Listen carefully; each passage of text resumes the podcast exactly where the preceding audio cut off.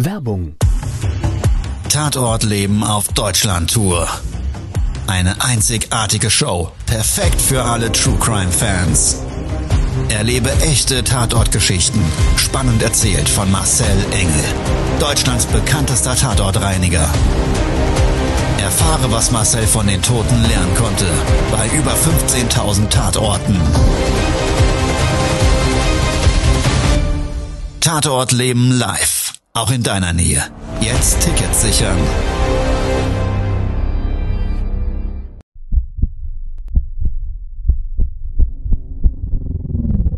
Todesursache. Der Podcast mit Tatortreiniger Marcel Engel. Es wird immer mal wieder in meinem Podcast vorkommen, dass wir sehr tief in das Geschehen eintauchen. Ich werde offen darüber sprechen. Damit meine ich, dass Flüssigkeiten wie Blut als Element das kleinste Problem sein wird. Ich freue mich, wenn ich euch auf eine Gedankenreise entführen darf in meine Welt des Tatortreinigens. Todesursache. Der Podcast mit Marcel Engel. Hi, schön, dass du dabei bist und wir jetzt gemeinsam eine meines Erachtens nach sehr aktuelle Tatortreinigung, die so in dieses derzeitige Lebensgeschehen, was uns alle betrifft, sehr gut reinpasst, gemeinsam erleben. Wenn so der letzte Tropfen das Fass zum Überlaufen bringt, die Bombe platzt, ich glaube, das kennen wir persönlich alle. Das heißt so, eine letzte Aussage von jemandem oder eine letzte Reaktion, die er einem zeigt, die uns dazu veranlasst, dass wir explodieren. Ich hatte vor kurzem einen Notruf. Notruf in der Zentrale. Bitte sofort anrücken. Wir haben eine starke Blutverunreinigung im öffentlichen Raum. Auftraggeber war erstmal eine Behörde, die von uns auf dem Gehweg Blut beseitigt haben wollte. Ich bin vor Ort gefahren und es war ein Ansprechpartner, der mir sofort die Gesamtsituation geschildert hat. Der sagte mir, wir haben hier einen Familienstreit. Der Vater mit zwei Kindern, also ein, eine Tochter und einen Sohn, der nicht mehr im Haushalt gelebt hat, und die Frau, seine neue Ehefrau, auch mit einem Sohn, also seinem Stiefsohn, haben gemeinsam in einer Vierzimmerwohnung in Frankfurt gelebt. Und es ist an dem Tag durch vielleicht eine kleine Lappalie, so hat es mir zumindest die Mutter geschildert, ähm, zu einem Streit gekommen. Und zwar zwischen ihr und ihrem leiblichen Sohn. Der Streit ist so eskaliert, dass der Vater, ihr neuer Ehemann, der Stiefvater des Jungen, es für notwendig gesehen hat, dort mit zu unterstützen. Das heißt, so ein bisschen auf den Jungen einzuwirken und ihm vielleicht auch mal so das Thema Respekt und wie man mit seinen Eltern spricht und so weiter, alles nochmal nahe zu bringen. Und der Sohn, der Stiefsohn, der hat sich in dem Fall, ja, schulmeisterisch behandelt gefühlt. Das Ganze ist eskaliert und er hat ihn dann in seinem Zimmer wohl einen Gegenstand gegen den Kopf geworfen. Daraufhin ist der Vater ausgerastet und hat den Sohn verprügelt. Dieser wiederum ist dann aus der hauseigenen Wohnung geflüchtet und auf dem gleichen Stockwerk des Mehrparteienhauses gab es noch eine nebenliegende Wohnung. Das war auch gleichzeitig nicht nur der Nachbar, sondern ein Freund dieses Jungen. Und die haben immer zusammen gezockt, also Gaming-Spiele gespielt und so weiter. Und der Junge selber, der ist 17 Jahre. Und ja, er hat also da drüben so seinen Schutz gesucht.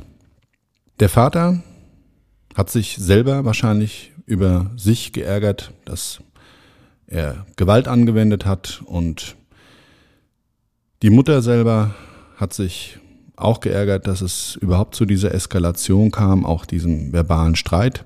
Das hat sie mir zumindest alles im Nachgang erzählt und ähm, daraufhin wollte der Vater sich entschuldigen und drüben ein klärendes Gespräch suchen. Und an dieser Wohnungseingangstür beim Nachbarn ist es dann zur nächsten Eskalation gekommen. Der Nachbarn stand da wohl so, so schützend in der Tür, die so ein Stück weit nur geöffnet war. Und der Stiefsohn, der stand dahinter.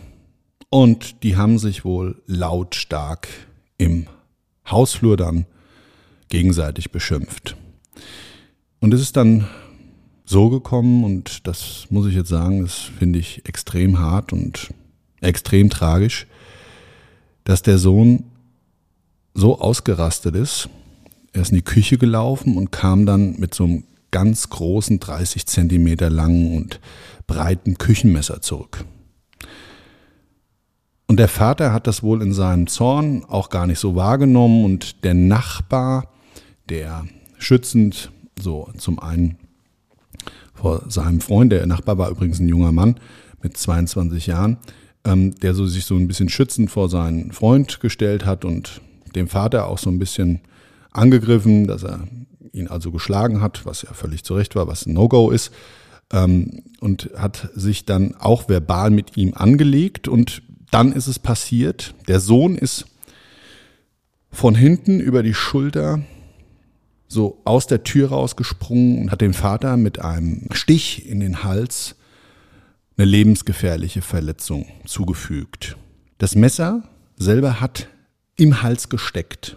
Der war aber noch in der Lage, unter Schock die, dieses eine Stockwerk runter in den Hof zu flüchten. Da ist er das erste Mal zusammengebrochen. Das war so ein mit Waschbetonplatten verzierter Hof und ist wohl da auf die Knie gegangen und als er dann gehört hat, dass der Sohn ihm hinterher rennt und von seinem ähm, Freund also nicht aufgehalten worden konnte und so wirklich so in so einem Wahn war, vielleicht den Vater tatsächlich da jetzt umzubringen, ähm, ist der Vater dann noch ein paar Meter weiter bis zur Straße geflüchtet und hat dann da um Hilfe geschrien.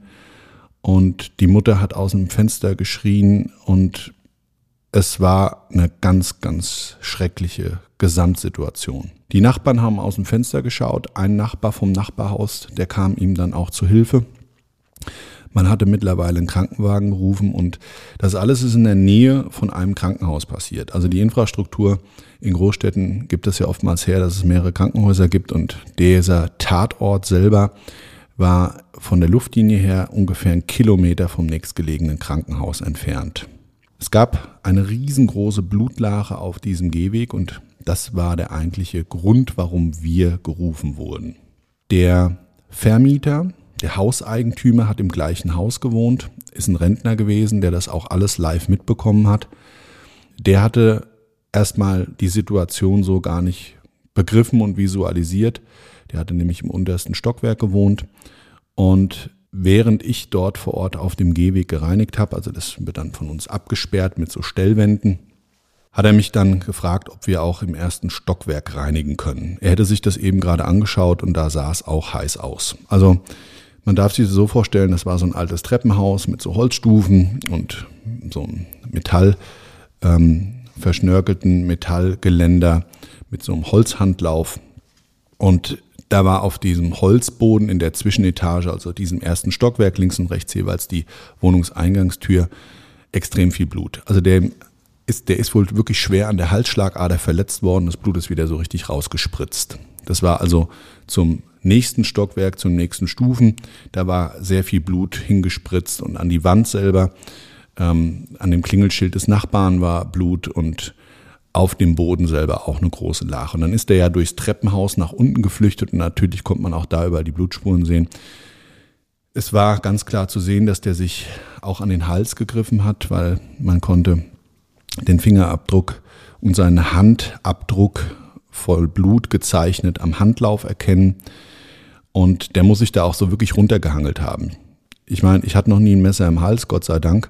Ich kann mir es aber nur ganz schrecklich vorstellen. Und wenn du dann da hart getroffen bist und hast diesen Fremdkörper da drin, dann weiß ich gar nicht, was man da denkt, wie sich das anfühlt. Aber auf jeden Fall hat er sich wohl so, wie man es aus dem Film kennt, so die Wunde wohl zugehalten, hat aber irgendwie auch Kreislaufprobleme gehabt, zweifelsohne bei so einem harten, lebensgefährlichen Verletzung. So wird sich das wohl abgespielt haben. Wir haben dann unten den Gehweg gereinigt.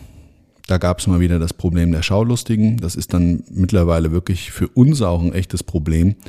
Das kennen wir alle aus den Medien und ich kann immer nur wieder sagen, ja, das Unbekannte und was dann da passiert ist, da haben wir natürlich alle vielleicht so ein Stück weit Interesse dran. Die Frage ist immer, wie weit lässt man das selber zu und wie behindert man dann gegebenenfalls auch zum Beispiel Rettungsdienste oder so Unternehmen wie uns, die dann den Geschehnisbereich bereinigen. Ja, also das ist, glaube ich, ein ganz großes Thema, aber das soll nicht Thema dieses Podcasts sein. Die Reinigung selber, die hat ungefähr drei Stunden gedauert. Und wie ich unten auf dem Gehweg fertig war, bin ich ja hochgegangen, habe dort abgereinigt. Und ich war so gerade die Papiere am Fertigmachen mit dem Eigentümer und habe mir nochmal so die Geschichte auch der Familie angehört und diese Konstellation, dass also der, der Junge da immer zum Nachbarn rübergegangen ist und die auch da nachts dann ewig lang gezockt haben und das wohl sehr laut und der drunter liegend sein Schlafzimmer hat und da hat er mir so ein bisschen sein Leid geklagt, der Eigentümer des Hauses und sagte, naja, die jungen Lümmel und so weiter und hat mir aber auch erzählt, dass das eigentlich eine, eine ganz nette Familie war. Von Streitigkeiten, die es ja immer mal geben kann. Man ist immer mal uneinig und jeder hat so seine eigene Art, das dann zu kommunizieren. Da kann es natürlich auch mal Streit geben. Das muss sein, das ist ganz normal in jeder Beziehung, ob jetzt ähm, in so einer, so einer Patchwork-Familie oder auch in einer anderen Konstellation. Normal. Aber er selber als Eigentümer und als Vermieter konnte sich das so nicht erklären. Als wir so über das Thema am Sprechen waren, kam der nächste Anruf rein. Und bei dem nächsten Anruf handelt es sich wieder um einen Notruf. Bitte kommen Sie zum Krankenhaus XY. Wir haben hier im öffentlichen Raum eine Verunreinigung durch Blut. Da habe ich gesagt, naja, heute ist aber Action. Was ist denn hier heute los? Bin dann vor Ort gefahren. Und als ich so vor Ort gefahren bin, habe ich mir gedacht, die Frau da vorne am Eingang, die kennst du doch. Da stand mittlerweile die Polizei. Es waren ein paar ähm, Leute vor, ähm, von dem Krankenhaus, also von der Notaufnahme. Die standen auch draußen, die konnte man an, ihren, an ihrer Kleidung erkennen. Und ja, vor der Notaufnahme, vor dieser Glasschiebetür auf dem asphaltierten Weg, ganz viel Blut. Da habe ich gedacht, was ist denn da jetzt passiert? Instinktiv bin ich natürlich erstmal zur Polizei gegangen. Die waren zwar nicht Auftraggeber und habe gefragt, was denn passiert ist. Und nachdem ich mich dann als der Tatortreiniger dort geoutet habe, haben sie gesagt, hier, Sie müssen mal zu der Dame da drüben gehen. Also das war die Mutter des Stiefjungen. Der Stiefjunge übrigens ist nach der Tat auf Flucht gegangen. Das heißt, der ist abgehauen und war wohl zur ja, Fahndung ausgeschrieben. Ähm, Haftbefehl, keine Ahnung, also sowas in die Richtung. Man hat ihn gesucht. Ich habe dann die Frau gefragt, sagen Sie mal, was ist denn jetzt hier passiert? Das Krankenhaus hatte mich also kontaktiert, ich soll das reinigen und ja, dann hat sie mir erzählt.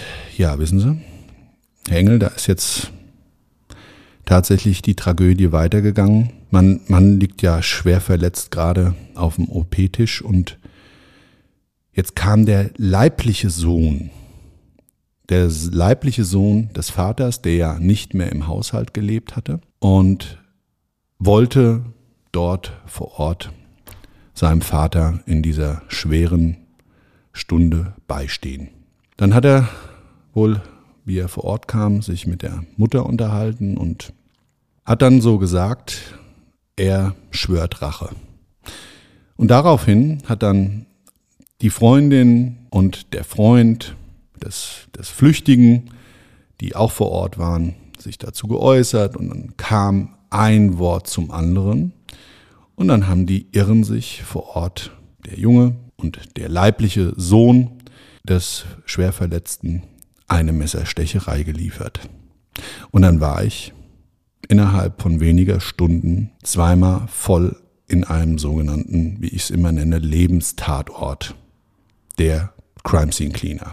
Und das ist natürlich extrem derb. Ich meine, wir alle kennen solche Geschichten vielleicht mal aus der Zeitung. Diese Geschichten sind immer mal wieder auch Stoff für das Fernsehen, für das Kino. Aber wenn man das dann so live erlebt und du bist dann derjenige, der das auch noch bereinigt und wegräumt, dann hat das eine ganz andere Qualität. Qualität meine ich, wie das im Kopf sich verankert und wie das Ganze sich dann ja für mich in dieser für uns alle extrem schwierigen Lebenssituation darstellt. Und ich hatte mir an der Stelle dann so gesagt, Mensch, es ist eine verrückte Zeit. Wir sind alle extrem gefordert und gerade das Thema der häuslichen Gewalt nimmt leider im Zuge dieser für uns alle schwierigen Lebenssituation zu. Und ich würde sowas auch überhaupt nicht damit in irgendeiner Form gutheißen.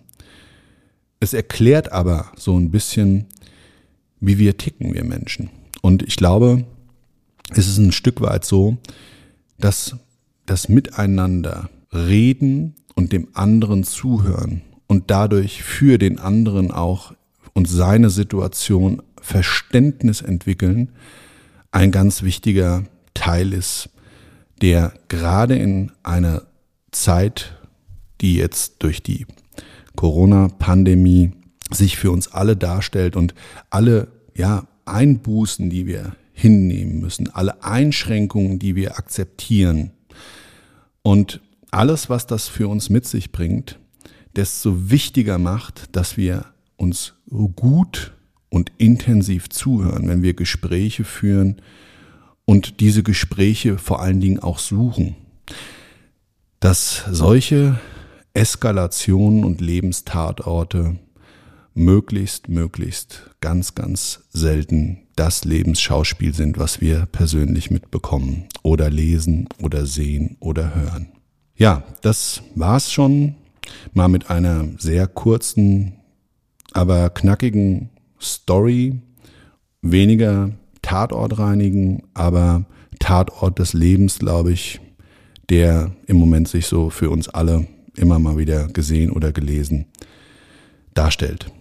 So, ähm, ja, vielen, vielen Dank, dass du heute dabei warst. Wenn dir meine Folge gefallen hat, dann sehr gerne abonniere meinen Kanal.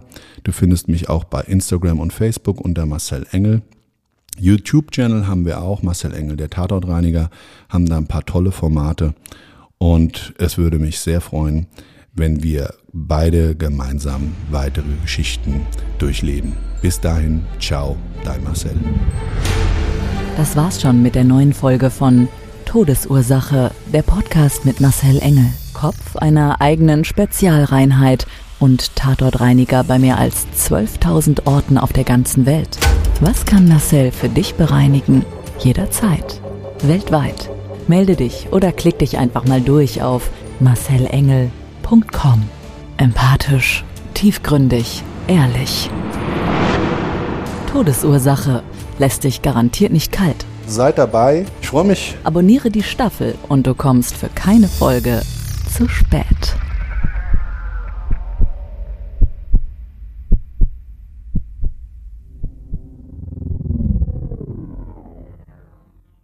Mobbing findet überall statt. In der Schule, am Arbeitsplatz, innerhalb der Familie und im Internet. Erfahren Sie in dem Kompaktbuch Ausgemobbt, wie Sie sich gegen Mobbing wehren und künftig vermeiden, zum Mobbingopfer zu werden. Ausgemobbt von Marcel Engel und Martin Zowak, überall im Buchhandel.